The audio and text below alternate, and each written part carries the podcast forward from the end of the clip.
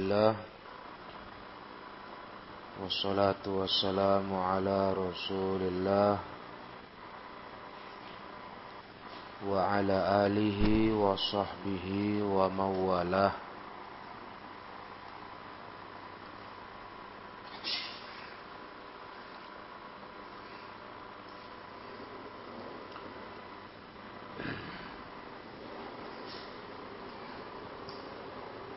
Sekarang kita masuk kepada bab al-maskanil wasi'.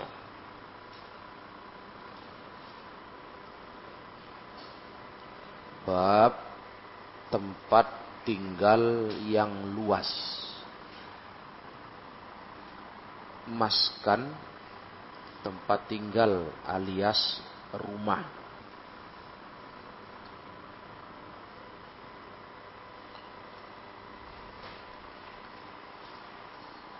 Kita sudah baca sebelumnya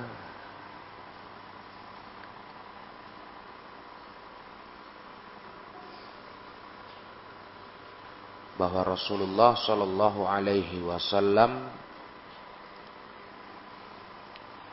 memberikan nasihat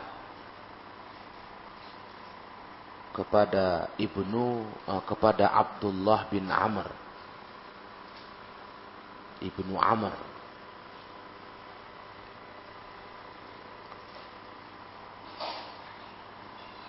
ketika Abdullah bin Amr memperbaiki rumahnya. Rumah yang sederhana terbuat dari bahan kayu al-khoshab wal qasab kayu dan bambu bukan rumah mewah, bukan rumah megah.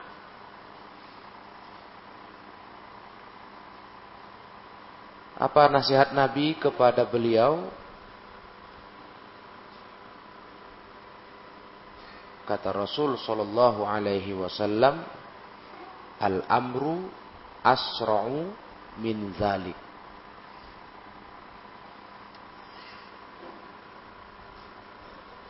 Kata Rasul, urusannya lebih cepat dari itu. Artinya apa? Kematian ajal itu lebih cepat datang daripada rubuhnya rumah dia, rumah Abdullah bin Amr.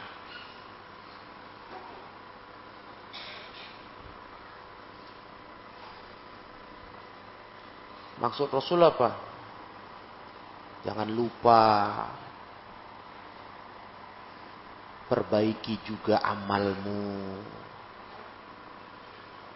Jangan hanya rumahmu gitu. Karena amalmu itu yang akan kau bawa mati. Mungkin kau duluan mati sebelum rumahmu runtuh. Rubuh.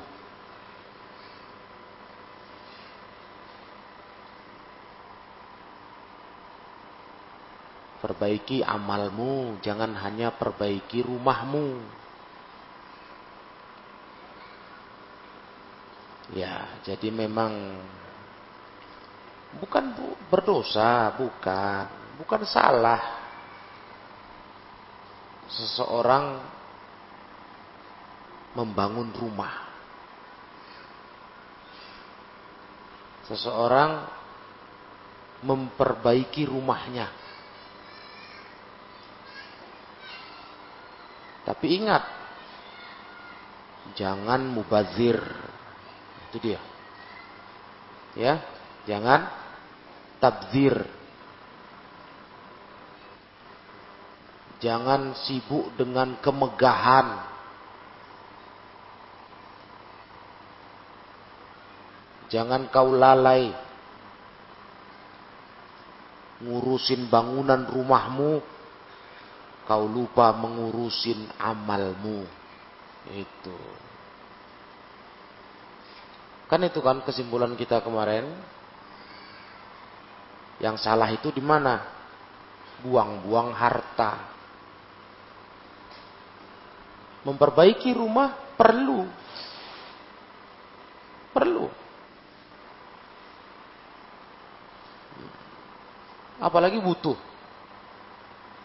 Rumah besar misalnya. Butuh rumah besar. Karena perlu, ya butuh. Silahkan. Cuma ingat itu pesan Nabi. Al-amru asra min dalik. Ajal itu lebih cepat datang dari kemungkinan rumahmu rubuh. Padahal rumahnya memang rumahnya sederhana kali lah. Kayak istilah kita sekarang gubuk.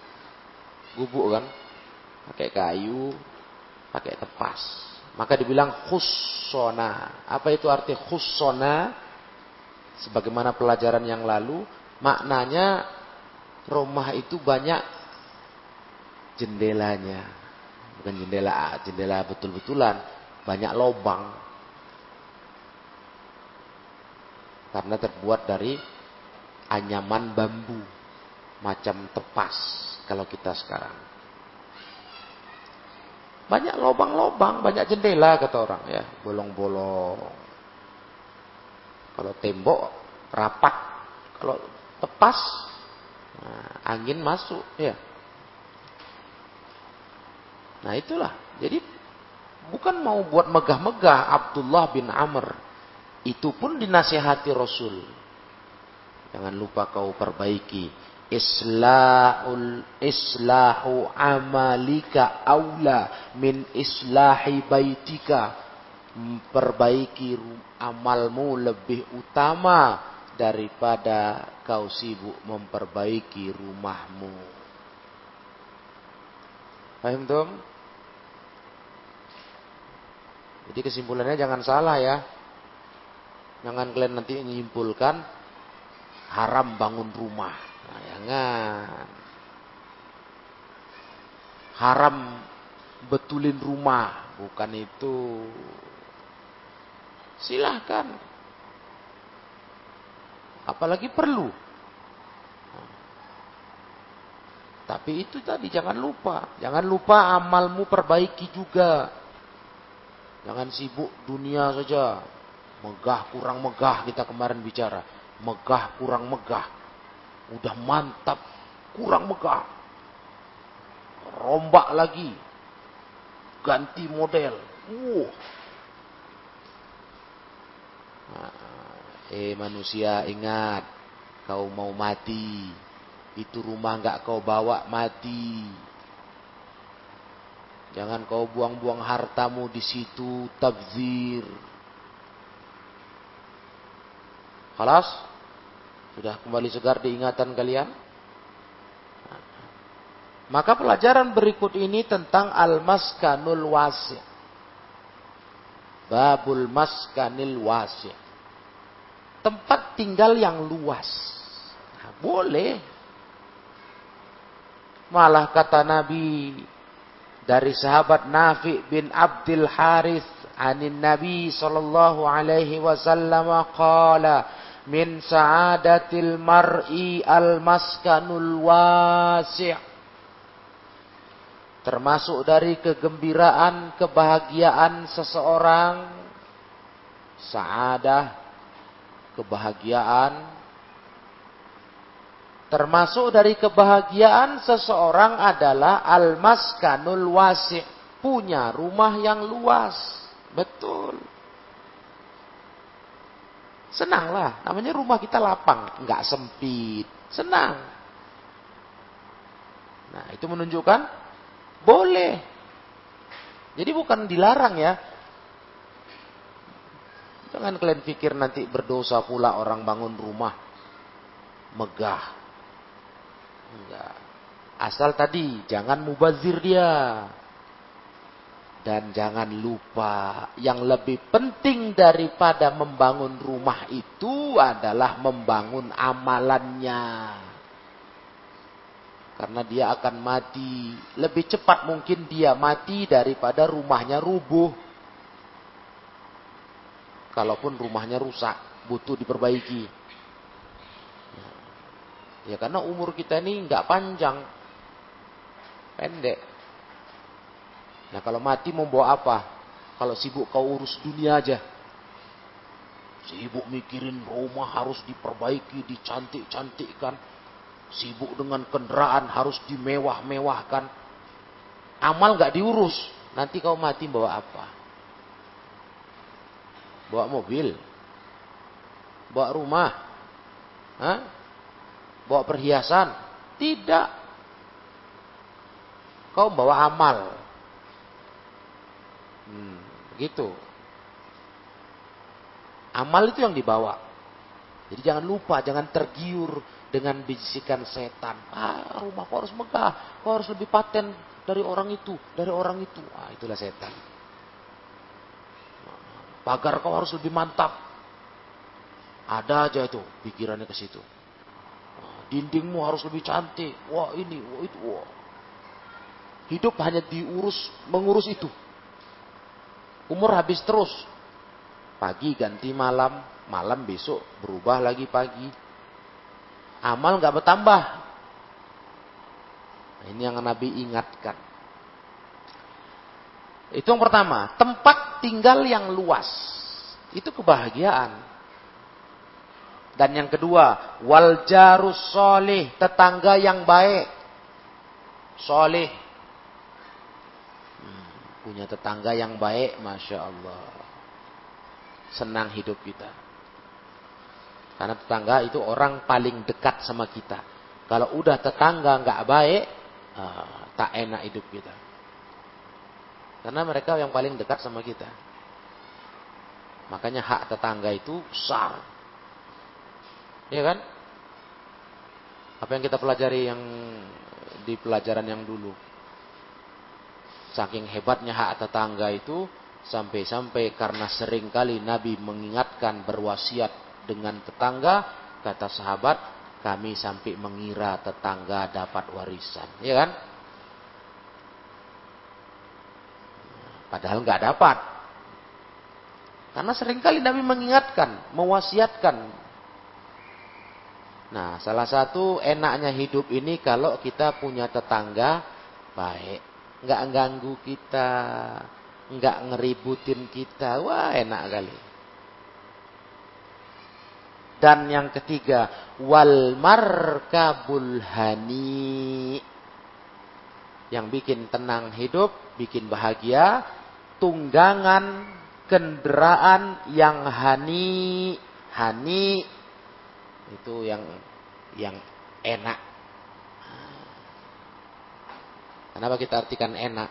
Karena hani itu kata ulama, ulama ahli bahasa, semua perkara yang memberikan kepadamu yang memberikan kepadamu kenyamanan. Nah, jadi hani itu yang enak, yang nyaman. Yang bikin kamu nggak capek. Nah, itu yang bikin bahagia hidup rumah lapang, tetangga baik, kendaraan nyaman, enak, sehat. Nah, kalau kendaraan kan itu sehat, tidak mogok, tidak rusak. Nah, itu itu bikin pikiran kita bahagia. Iya. Nah ini menunjukkan seperti mana yang tadi kita bicarakan. Tidak salah, nggak berdosa kalau kau butuh rumah besar. Tapi dasarnya kebutuhan tadi. Sehingga belanjamu untuk itu tidak sia-sia. Hartamu yang kau keluarkan bangun rumah itu tidak sia-sia. Ya kan? Kalau kau bangun rumah melebihi kebutuhan, hanya untuk kemegahan, sia-sia, nggak ada pahala. Dan itu yang melalaikan dari akhirat. Lalai. Karena dunia dikejar nih nggak habis-habis. Nggak ada, nggak ada puas-puasnya kita kalau diikutin selera dunia. Punya rumah, pengen yang besar lagi. Udah berdapat besar, pengen lagi yang lebih mantap, lebih besar lagi, lebih mewah, lebih megah. Nggak habis-habis. Kau dilalaikan dari akhirat. Nah, jadi begitu memang. Dunia ini memang menipu. Ya, gurur. Bohongin kita. Dijanjikannya kita mantap kali ini kalau kau punya dunia ini. Ternyata setelah kita punya pun biasa saja. Iya. Hah? Belum punya memang luar biasa. Pikiran kita melayang-layang Andai kata aku punya, andai kata aku punya ini, aku punya itu. Begitu punya, biasa saja. Lama-lama kan biasa nikmat dunia ini. Mana ada enak terus. Hah? Pertama kamu punya rumah mewah. Wah, hebat. Mantap. Orang pun muji-muji lah. Biasa itu sesuatu yang baru dipuji-puji. Wih, kau sukses kau ya. Bagus, bagus kau. Nasib kau baik. Mantap kau ya. Nah, berjalan waktu. Mulailah kita pun sudah terbiasa dengan itu. Sudah nggak wah lagi kata orang. Yang menilai pun udah biasa nengok itu terus tiap hari. Nah, udah biasa aja. Nggak lagi keluar pujian-pujiannya. Nah, itulah dunia. Nah, kita mencarinya, mendapatkannya, habis umur. Iyalah, mau bangun rumah sampai miliar, berapa lama cari duitnya? Iya kan? Berapa lama? Kalau udah miliaran. Umur habis. dimakan kesibukan. Habis. Nikmatnya sebentar, sedikit. Memang nikmatnya pertama dapat mantap tadi. Tapi lama-lama biasa. Atau malah udah pusing dia. Kebesaran. Mulai pusing. Pusing ngurusnya. Ya. Ya cerita kemarin kan, pusing ngurusnya. Udah mulai berangan-angan dia, andai kata rumahku lebih kecil. Kan enak enak ngerawatnya. Nah, mulai mulai pikirannya berubah. Dulu kepingin bertingkat. Sekarang mulai, aduh, andai kata aku buat rumah, tak perlu bertingkat lah. Payah bertingkat itu, payah ngurusnya. Banyak biayanya, ya kan? Banyak lah. Nggak sanggup kalian ngurusnya sendiri, harus cari pembantu. Pembantu digaji. Ya, nggak sanggup lah. Mau kalian sapu rumah sebesar itu. Sehari kayak nggak siap-siap ya. Sapu sini, bersih sini, pindah ke sana, di sini berdebu lagi. Mau besar kali gitu. Cuma itu? Itu satu tingkat. Siap atas, turun ke bawah. Wah. Pening. Berotot tegap terus nyapu. Nyapu tegap. Kayak olahragawan. Nyapu padahal. Oh besar kali yang disapu. Bengkok sakit pinggang. Baru berangan-angan. Aduh andai kata rumahku rumahku kayak si Anu itu kan cantik itu minimalis. Ah otaknya berubah. Kemarin pingin kali rumah megah. Sekarang nengok tetangganya yang rumahnya mungil sedang cantik kecil ah mulai kalau gitu wah lepas cukup itu katanya enak ngerawatnya. Ini pening. Listriknya berapa lagi tuh? Karena rumah tambah tambah ruangan, tambah lampu, betul? Tambah lampu lah kalau nggak gelap gulita. Tambah daya. Nah, kan gitu. Itulah dunia. Hmm, dunia. Jangan orang bilang, ya kau belum merasakan, enak kali lu rumah mewah. Enggak, memang kami belum punya. Tapi kami tahu Kenapa tahu? Karena banyak kali udah kita jalani yang bisa kita ukur itu banyak. Banyak. Banyak hal yang kita jalani hidup ini, jadi kita sadar. Betul kata agama, ini menipu kesenangannya. Kita jadi lupa menyiapkan bekal mati. Itu yang penting. Nah, nah kemudian ada pula riwayat lainnya. Kalau tadi di riwayat ini tiga yang bikin bahagia hidup. Di riwayat lain ada empat, tambah satu. Tiga sama isinya, tambah satu. Apa itu? Kata Nabi, Arba'un minas sa'adah. Empat perkara dari sumber yang jadi sumber kebahagiaan hidup. Yang tiga persis kayak yang tadi. Dapat yang tiga? Al-maskanul wasi' Al-jarus soleh, al-markabul hani. Sudah pas. Tambah satu. Nah, apa itu? Al-mar'atus solihah. Istri yang solihah. Iyalah. Kalau sempat istrinya tak solihah, aduh. Mau rumahnya mewah, mau kendaraannya mewah, mau tetangganya baik, tetap aja nggak bahagia, ya kan? Istrinya bukan wanita solihah. Apa senangnya lagi? Apa nyamannya hidup di rumah gedung itu? Hah? Kalau jumpa istri yang tak solihah, Hah? Apa enaknya?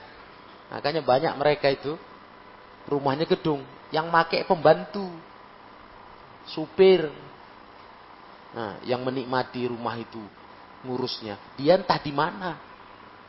Kenapa? Malas dia pulang. Wah, malas. Karena rumahnya itu kayak neraka bagi dia. Istrinya nggak solihah. Iya kan? Istrinya nggak baik. Mending dia lebih suka lagi dia duduk di diskotik, warkop, ya kan? Nah, ngobrol sama kawan minum kopi sampai tengah malam. Nah, atau joget-joget dia di diskotik itu sampai tengah malam. Nah, pulang tinggal tidur besok pergi lagi. Pening katanya duduk di rumah.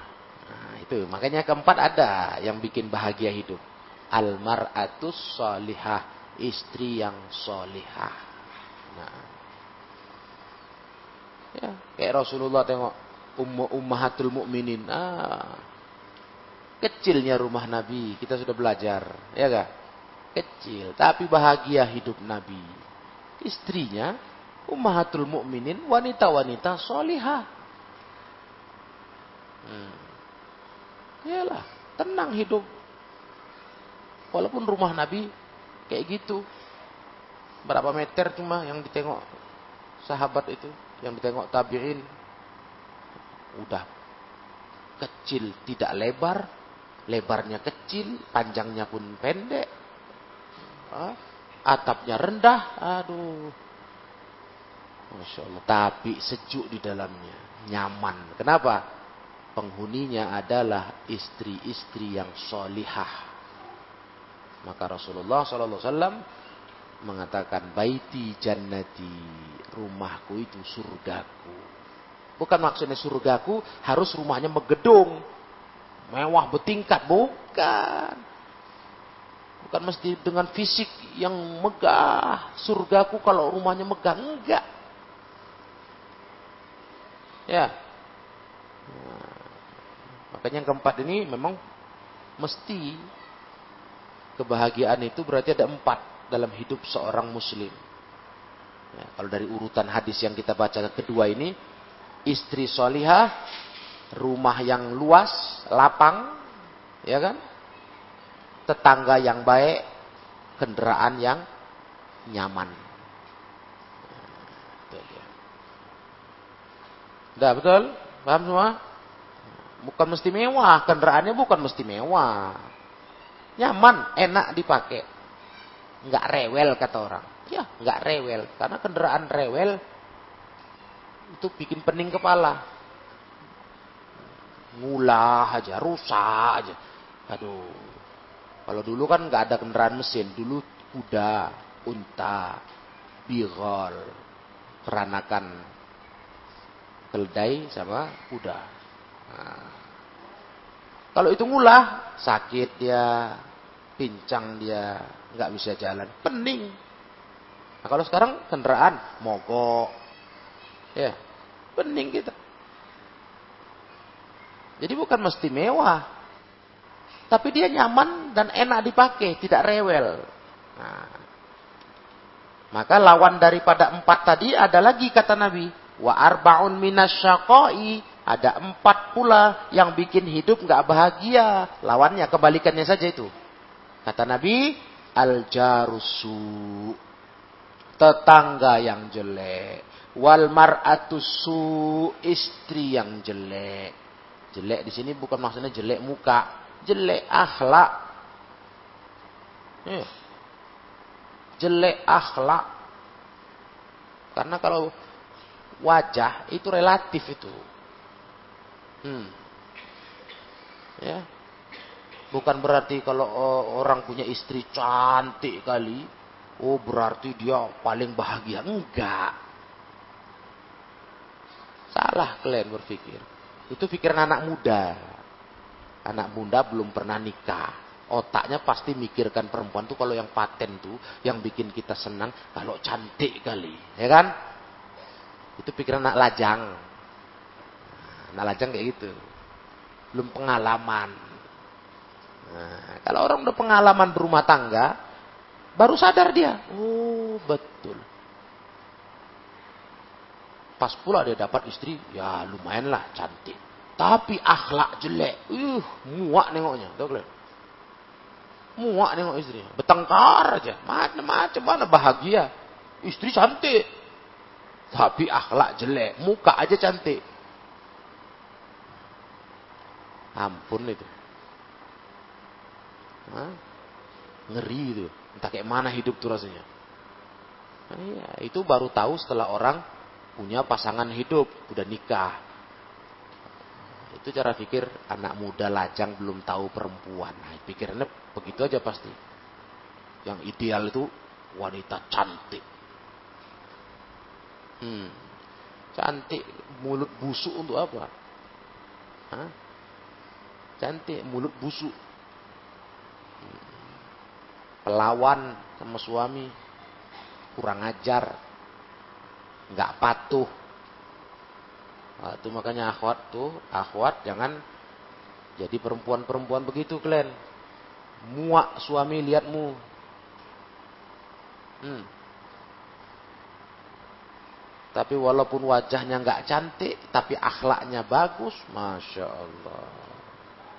Ya, itu makanya Rasul bilang tungkahul mar'atu li arba'in ya kan? Perempuan dinikahi karena empat. Orang nikah itu karena empat. Nah, karena apa saja itu? Ada karena cantiknya, nah, karena harta, nah, karena keturunan orang hebat. Baru yang keempat, agama. Apa yang Nabi suruh? Yang disuruh Nabi cari sisi mananya. Fazfar bizati dini taribat siadak cari agamanya. cari agamanya. Wah, anak muda anak muda protes. Oh, mana bisa agama saja. Kalau sempat kurang cantik mana mana mantap punya istri gitu. Nah, anak muda belum tahu. Begitu dia berumah tangga baru sadar dia. Oh iya betul kata Nabi ya. Kalau agama istrinya baik, ah, mantap lah. Ya. Kurang belanja, kurang dapat duit dia pulang pulang dari apa? jualan.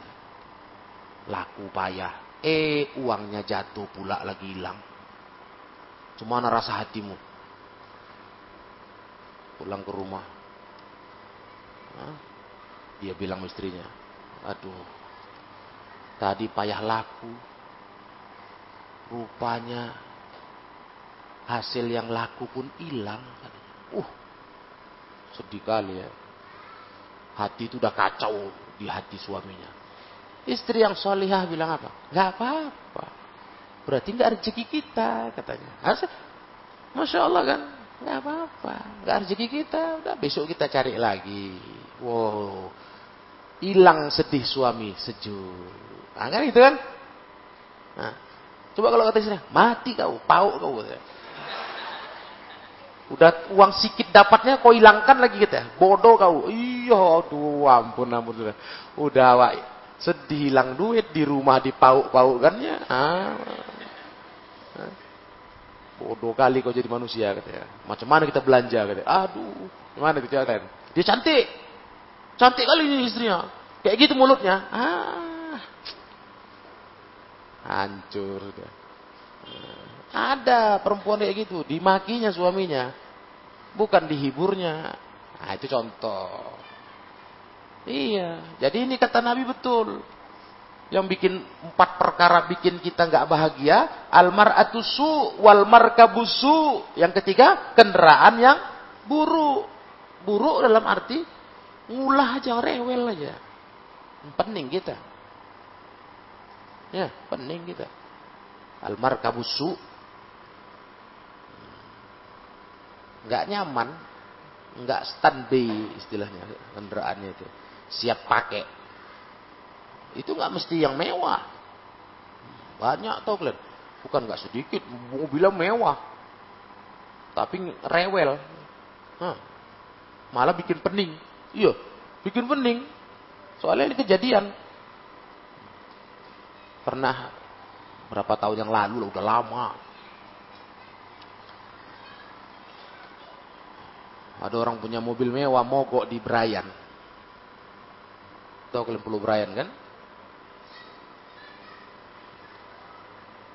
Supir, ada supirnya bingung. Mana ini? Jadi yang di pinggir jalan tuh nanya, kenapa bang?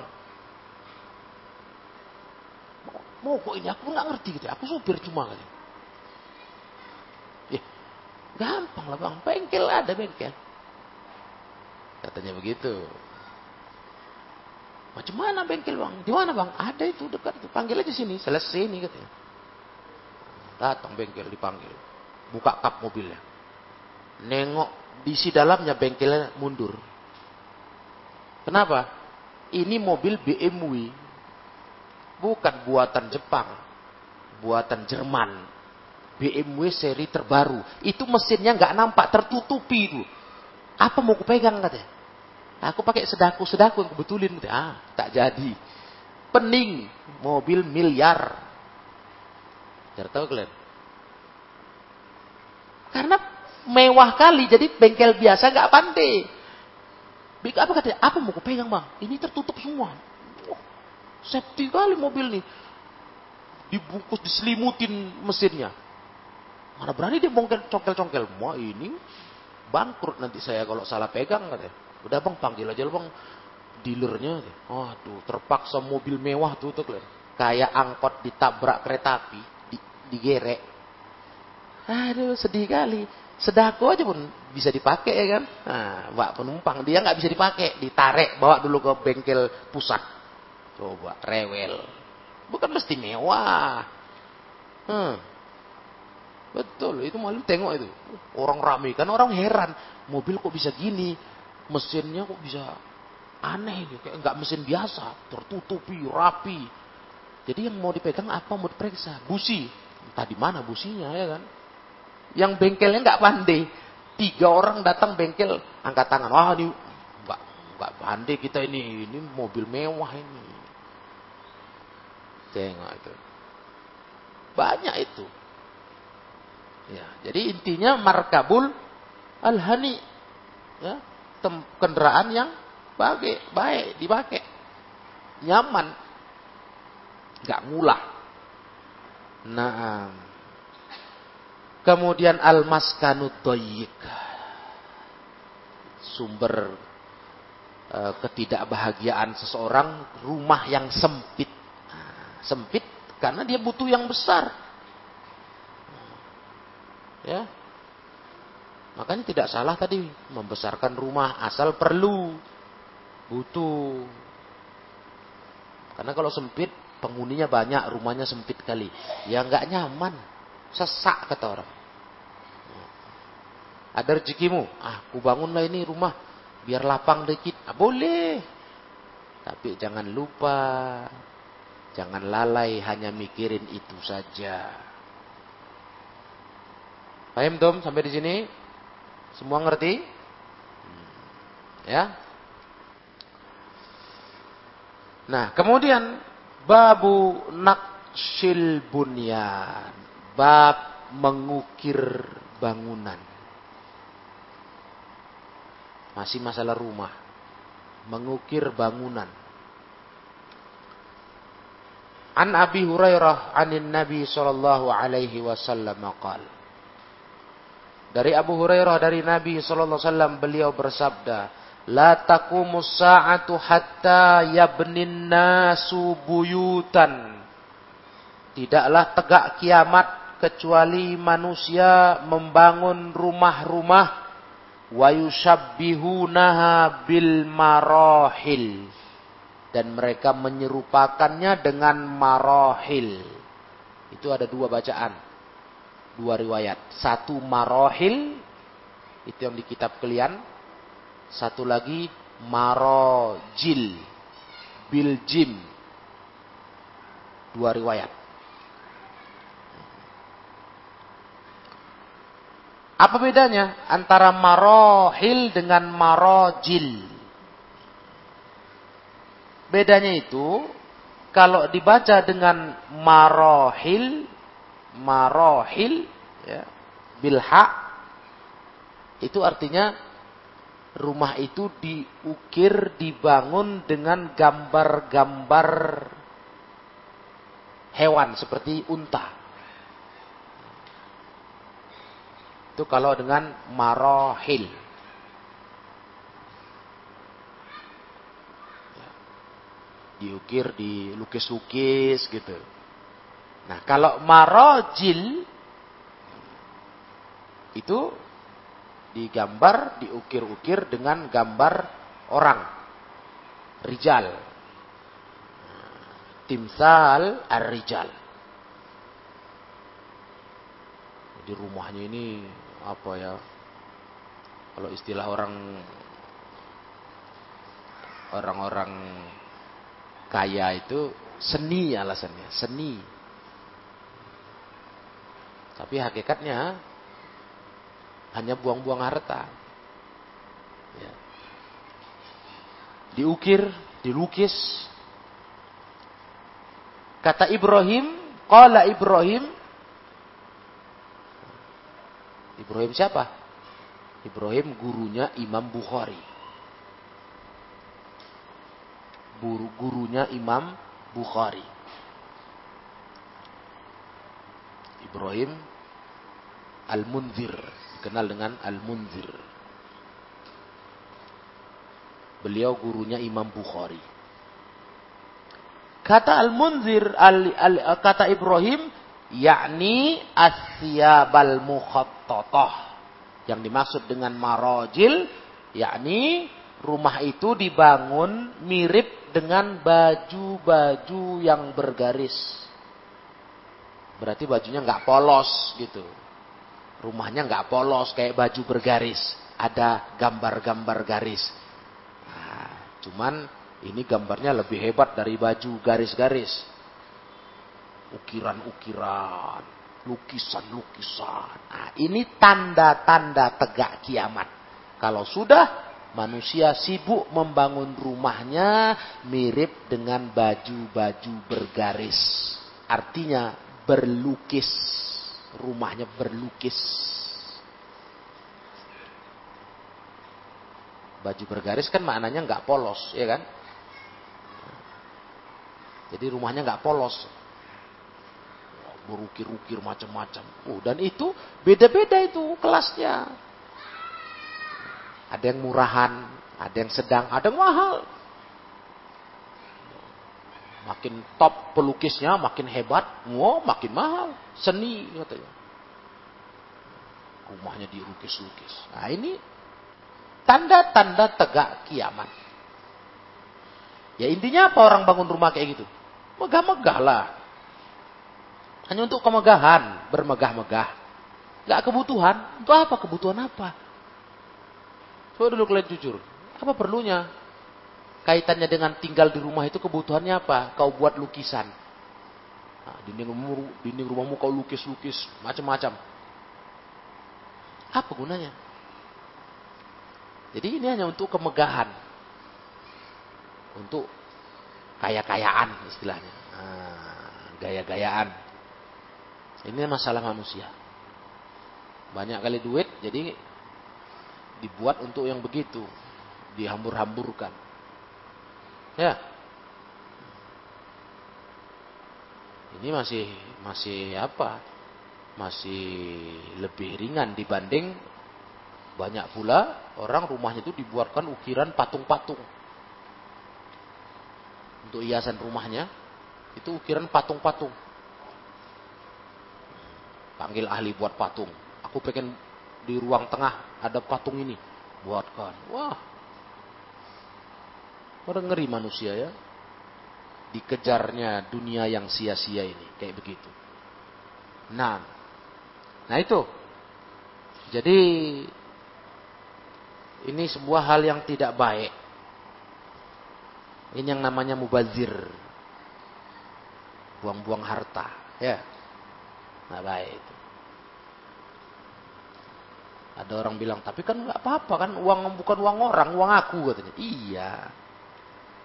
Itu uangmu, tapi itu uangmu itu amanah Allah. Kalau nggak dikasih Allah, kau nggak berduit, nggak beruang kau. Jangan kau buang-buang gitulah, kau hambur-hamburkan entah untuk apa-apa. Ya, sama kayak kasus orang sibuk rumah pakai batu-batu alam. Waduh, itu harganya luar biasa itu. Dibandingkan di tembok gini aja, nah, di plaster, batu bata, plaster. Kalau batu alam tuh, masya Allah, berapa kali lipat itu duitnya. Faidahnya nggak ada, nggak ada. Ya kan? Maafin faedah. Gak ada faedah. Tapi uang yang keluar tuh itu berapa besar. Uh, ngeri itu. Batu alam tuh, eh, harganya. Karena ini bukan bukan dibuat, memang batu alam. Ya, dari gunung-gunung batu tuh, nah, itu diolah, jadilah dia eh, batu-batu uh, yang bisa dipakai untuk dibuat di rumah. Mahalnya luar biasa. Nah, ini semua hanya bentuk buang-buang harta, takzir, gak ada faedahnya, ya kan? Gak ada faedahnya. Kemudian Anwarot Katibil Mughirah. Dari Warot. Warot ini Katibil Mughirah. Sekretarisnya Al-Mughirah. Tukang tulis, sekretaris, katib. Kalau sekretaris, katib ya. Karena dia kerja sekretaris itu kan nulis. Kalau bendahara, hasib. Hasib. Tukang hitung. Bendahara kan maksudnya duit. Itu tukang hitung. Nah, kalau sekretaris, bahasa Arabnya, katib. Qala kataba Muawiyah ilal Mughirah. Kata beliau, Muawiyah menulis surat untuk Mughirah. Uktub ilayya ma sami'ta min Rasulillah sallallahu alaihi wasallam. Fakataba ilaihi. Tulis untukku apa yang kau dengar dari Rasulullah wasallam. Tuliskan riwayat untukku. Kata Muawiyah. Maka dia pun menulis Inna Allah sallallahu alaihi wasallam kana yaqulu fi duburi kulli Nabiullah itu beliau berkata di setiap selesai sholat, di belakang setiap sholat. Berarti sudah selesai sholat. Nah. Apa yang dibaca Nabi? La ilaha illallah wahdahu la syarikalah. Lahul mulku wa lahul hamdu wa huwa ala kulli syai'in qadir. Allahumma la mani'a lima a'taita wala mu'tiya lima mana'ta wala yanfa'u dzal jaddi minkal jaddu Itu zikir sudah kita hafal ya. Nah, zikir habis sholat. Nah, makanya habis sholat itu zikir. Ini salah satu bacaannya. Dihafal, belum bisa dihafal, pegang buku doa dan zikir. Gitulah habis sholat. Iya. Ini enggak. Rutin kali. Habis sholat, lari. Ke WC. Alah. Akrab kali sama WC. Hah? Ada kekasihmu di WC itu. Ya. Nah. Kecuali ada perlu mendesak. Ada hajat penting bikin kita harus tegak habis sholat. Nggak apa-apa. Ada perlu. Tapi kalau rutin, nah, itu udah penyakit itu.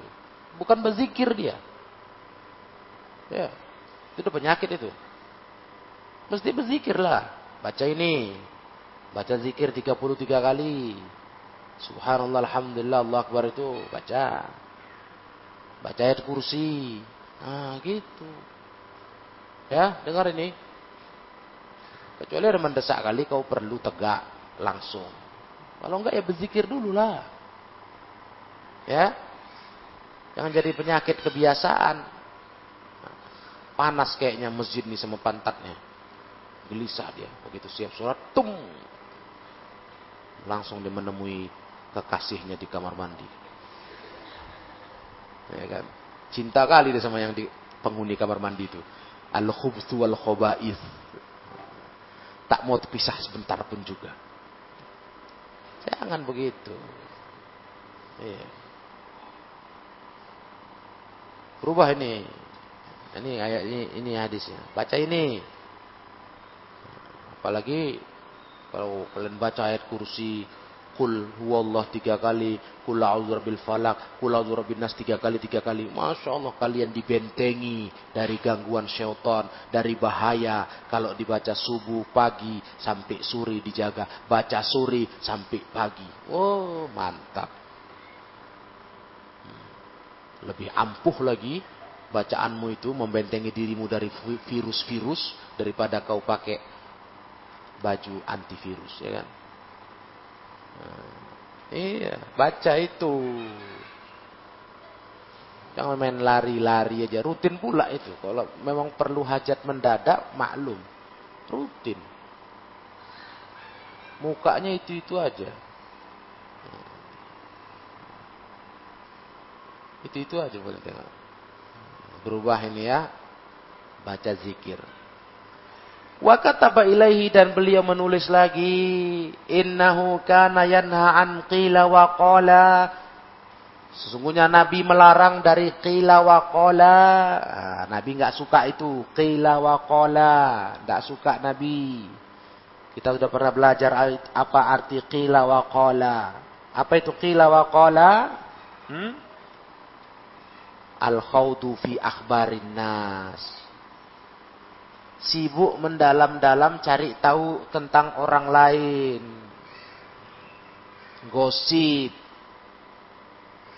Dia gimana, dia gimana, dia gimana, dia kenapa. Oh, sibuk ngurus orang, kusip-kusip, bisik-bisik, gosip-gosip. Itu Nabi nggak suka, Nabi larang itu. Nggak ada gunanya hidup kok kayak gitu. Ya. Itu yang pertama. Kemudian yang Nabi juga larang kasrotis suali banyak tanya. Banyak tanya di sini maknanya apa? Nanya masalah yang nggak butuh ditanya. Ya. Apakah masalah harta, masalah keadaan orang? Apa bahasa gaul sekarang? Kalau si Bu Ali Mau tahu orang gimana, orang gimana apa bahasanya? Hah?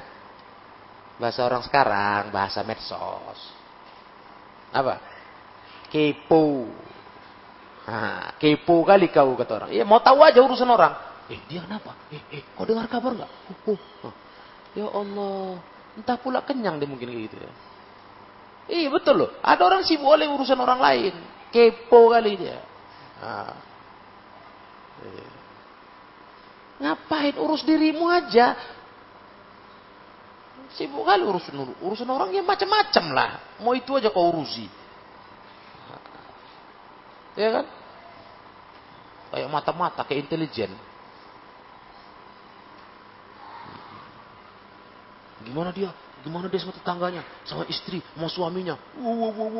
Astagfirullahaladzim.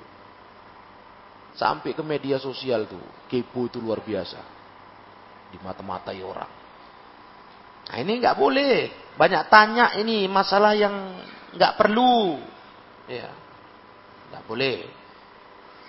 Kemudian wa adil malah ini yang sudah kita bahas dan ini kita belajar di, di pembahasan sekarang ini. Buang-buang harta, nyanyiakan harta, ya tulabal ilm.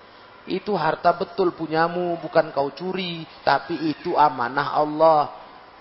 Jangan hambur-hamburkan dengan bangun rumah mewah-mewah, dengan segala apa hiasan perhiasannya, lukisannya, habis puluhan juta, ratusan. Itu buang-buang harta, Nabi larang. Kalian banyak kali harta, pening. Hah? Sedekahkanlah. Mau bangun rumah, bangun secukupnya aja. Jangan, wah mesti begini, mesti begitu. Gaya kali. Kalau neng orang berduit nih, kalau nggak beriman, nek kita, tau kalian nek mual. Gaya kali.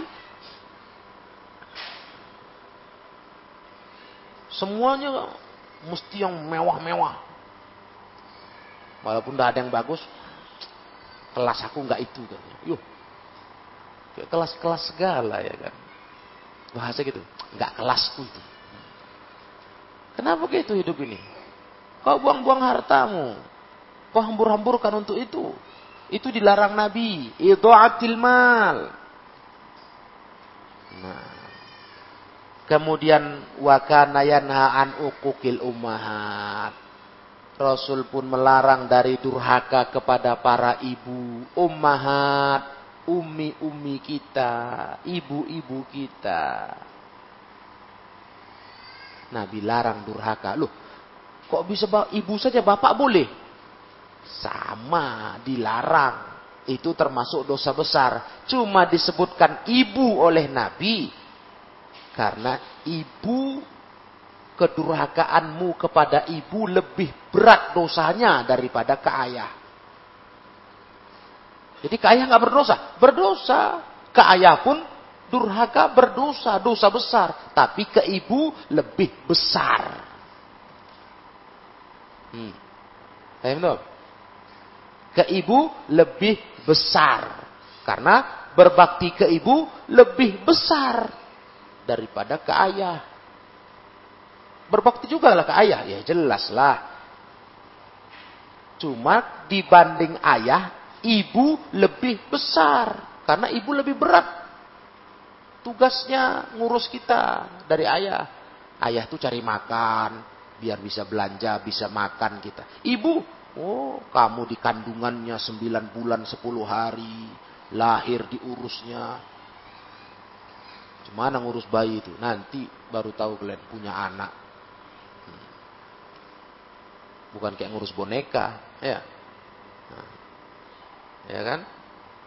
Bisa disimpan di lemari ya. Ya gitu. Bayi mana bisa Sensitif kali kita masih kecil, masih bayi. Rewel, pening ngurusnya. Sampai besar. Tapi sekarang kalian, kalian kan masih diurus ibu nih. Masih lah. Diurusnya keperluan kalian, kaduan kalian, kebutuhan kalian. Gak berhenti-berhenti. Makanya durhaka ke ibu lebih berat dari kepada ayah. Nah, itu dilarang Nabi. Dosa besar. Wawa'dul bana wawa'dil banati dan dilarang Nabi membunuh anak perempuan. Nah, itu kebiasaan orang jahiliyah dulu. Bunuh anak perempuan. Wa'dul banat. Nah, itu dilarang Nabi. Ya, mereka suka anak perempuan itu dikubur hidup-hidup, dibunuh, dikubur karena bikin malu. Itu kebiasaan jahiliyah. Anak perempuan tuh bikin malu di keluarga. Anak laki-laki baru dibanggakan. Itu jahiliyah. Di Islam dihapus itu. Dan yang terakhir yang dilarang oleh Nabi waman iwahatin. Nabi melarang kita tidak memberi mana mana mencegah. Man'u mencegah, tidak memberi wahat orang yang harusnya kita beri bantuan. Man'u wahat. Nah. Nah itu faedahnya banyak di hadis ini. Sudah jelas lah. Sebagian besar sudah kita baca. Sudah kita belajar. Berbakti orang tua udah. Sudah. Ya. Udah ilmunya udah sampai itu. Nah, di sini yang jadi sorotan kita dengan kajian bab kita apa? Itu atul mal, buang-buang harta. Sibuk dengan rumah di dicantik-cantikkan, dimegah-megahkan, buang-buang harta. Jangan tertipu, jangan hidup sibuk dengan itu. Nauzubillah. Nah, itulah kehidupan yang sia-sia, kehidupan yang merugikan bagi seorang yang melakukannya. Uang habis terbuang, pahala nggak ada, malah merasakan marah Allah Ta'ala. Ya, jangan ya. Jangan kayak gitu hidup. Rumah mau dibangun silahkan, tapi yang seperlunya. Jangan mewah-mewah nggak karu-karuan. Itu apa? Itu apa? Faedahnya nggak ada. Iya, nggak ada. Mau bangga-bangga, sombong. Nanti sombong nggak masuk surga. Kan gitu. Ujung-ujung ke situ nanti. Ini nggak ada gunanya bermegah-megah kalau malah menjatuhkan ke dalam neraka. Nah, terakhir dari Abu Hurairah radhiyallahu taala anhu Nabi bersabda, "Layun jia ahadan minkum amaluh." Tidak seorang pun di antara kalian diselamatkan oleh amalannya. Qalu wala anta ya Rasulullah. Kata mereka sahabat, kau pun tidak ya Rasulullah. Kata Rasulullah, wala ana aku pun tidak illa ayyataghammadani Allah birahmatih kecuali aku dilimpahkan Allah rahmatnya. Fasaddidu wa qaribu maka lurus-luruslah kalian dalam beramal wa qaribu dan mendekatlah kalian dalam beramal dalam arti betul-betul sungguh-sungguh kalian ya sungguh-sungguh istiqomah dalam beramal. Itu arti saddidu wa qaribu waghdu waruhu dan ugdu pergilah kalian berpagi-pagi dan ruhu bersore hari. Nah, artinya beramal itu tiap saat. Kemudian kata Rasul sallallahu alaihi wasallam, wa syai'un minad duljah dan sesuatu dari duljah. Duljah itu malam. Wal qasdu al wal qasda al qasda tab tabluhu. Nah, duljah itu artinya malam. Ya, duljah. Artinya apa? Kalau di di dimaknain ulama. Ketika disyarah riwayat ini dalam kitab Riyadus Solehin, kata Imam Nawawi, kalian taatlah kepada Allah dalam beramal di segala waktu. Waktu semangat, kayak pagi hari. Kan orang kerja itu. Ah, waktu sore, siang menjelang sore, ya. Waktu kalian udah malam, malam kan udah istirahat amal ibadah itu semangat. Malam sebelum tidurlah. Makanya syai'un minad duljah. Sesuatu dari malam. Karena nggak bisa sebanyak malam. Kita butuh istirahat. Nah, jadi semangat beramal. Itu nasihat Nabi. Semangat beramal. Itu yang perlu dipikirkan. Jangan mikirkan dunia ini aja. Bangun, bangun, bangun, bangun. Amalan nggak bertambah. Itu maknanya hadis ini. Al-qasda al-qasda kata Nabi, jaga terus sikap tengah-tengah. Al-qasda, al-qasda. Jangan malas, jangan berlebihan. Ya, jangan malas, jangan berlebihan. Beramal tuh sedang-sedang, tengah-tengah. Tablu kalian akan sampai ke rumah kalian yakni surga insya Allah. Nah, nah di sini kaitannya dengan pelajaran kita sudah jelas. Ya. Ini yang maunya kita sibukkan hidiri ya, tulab dunia kita butuh, perlu, tapi bukan segalanya. Paham Rumah kita perlu, tapi bukan segalanya. Kendaraan kita perlu, bukan segalanya. Yang paling inti, yang paling penting amal. Semangat beramal. Jangan malas. Nanti biar sampai kita ke rumah kita di surga. Tabluhu sampai kalian ke surga insya Allah. Nah, pahamnya ini semua sudah? Habis sudah nih pelajaran kita terkait dengan masalah bangunan. Pelajaran Sabtu depan sudah yang lain lagi. Masalah lemah lembut. Sudah paham ini ya? Kesimpulannya? Sudah. Jadi kita bukan melarang orang bangun rumah. Ya silahkan. Tapi jangan mewah-mewah dalam arti bermegah-megah. Jangan buang-buang harta, hambur-hamburkan untuk hanya lukisan-lukisan. Ya kan? Nah. Jangan mempercantik rumah dengan buang-buang harta. Yang lebih penting daripada mempercantik rumahmu, apa itu? Mempercantik amalmu. Amalmu. Ini untuk ilmu kalian. Sekarang di kalian dulu. Nah, sekarang di orang di kalian ini untuk nasihat ke orang tua. Nah, nanti untuk kalian, berduit kalian, nah, ingat ilmu ini. Jangan hambur-hamburkan hartamu, megah-megah ya, yang gak berguna. Baik. Ilahuna kita cukupkan pelajaran kita. Wallahu a'lam bishawab. Subhanakallahumma wa bihamdika asyhadu an la ilaha illa anta astaghfiruka wa atubu ilaik walhamdulillahi rabbil alamin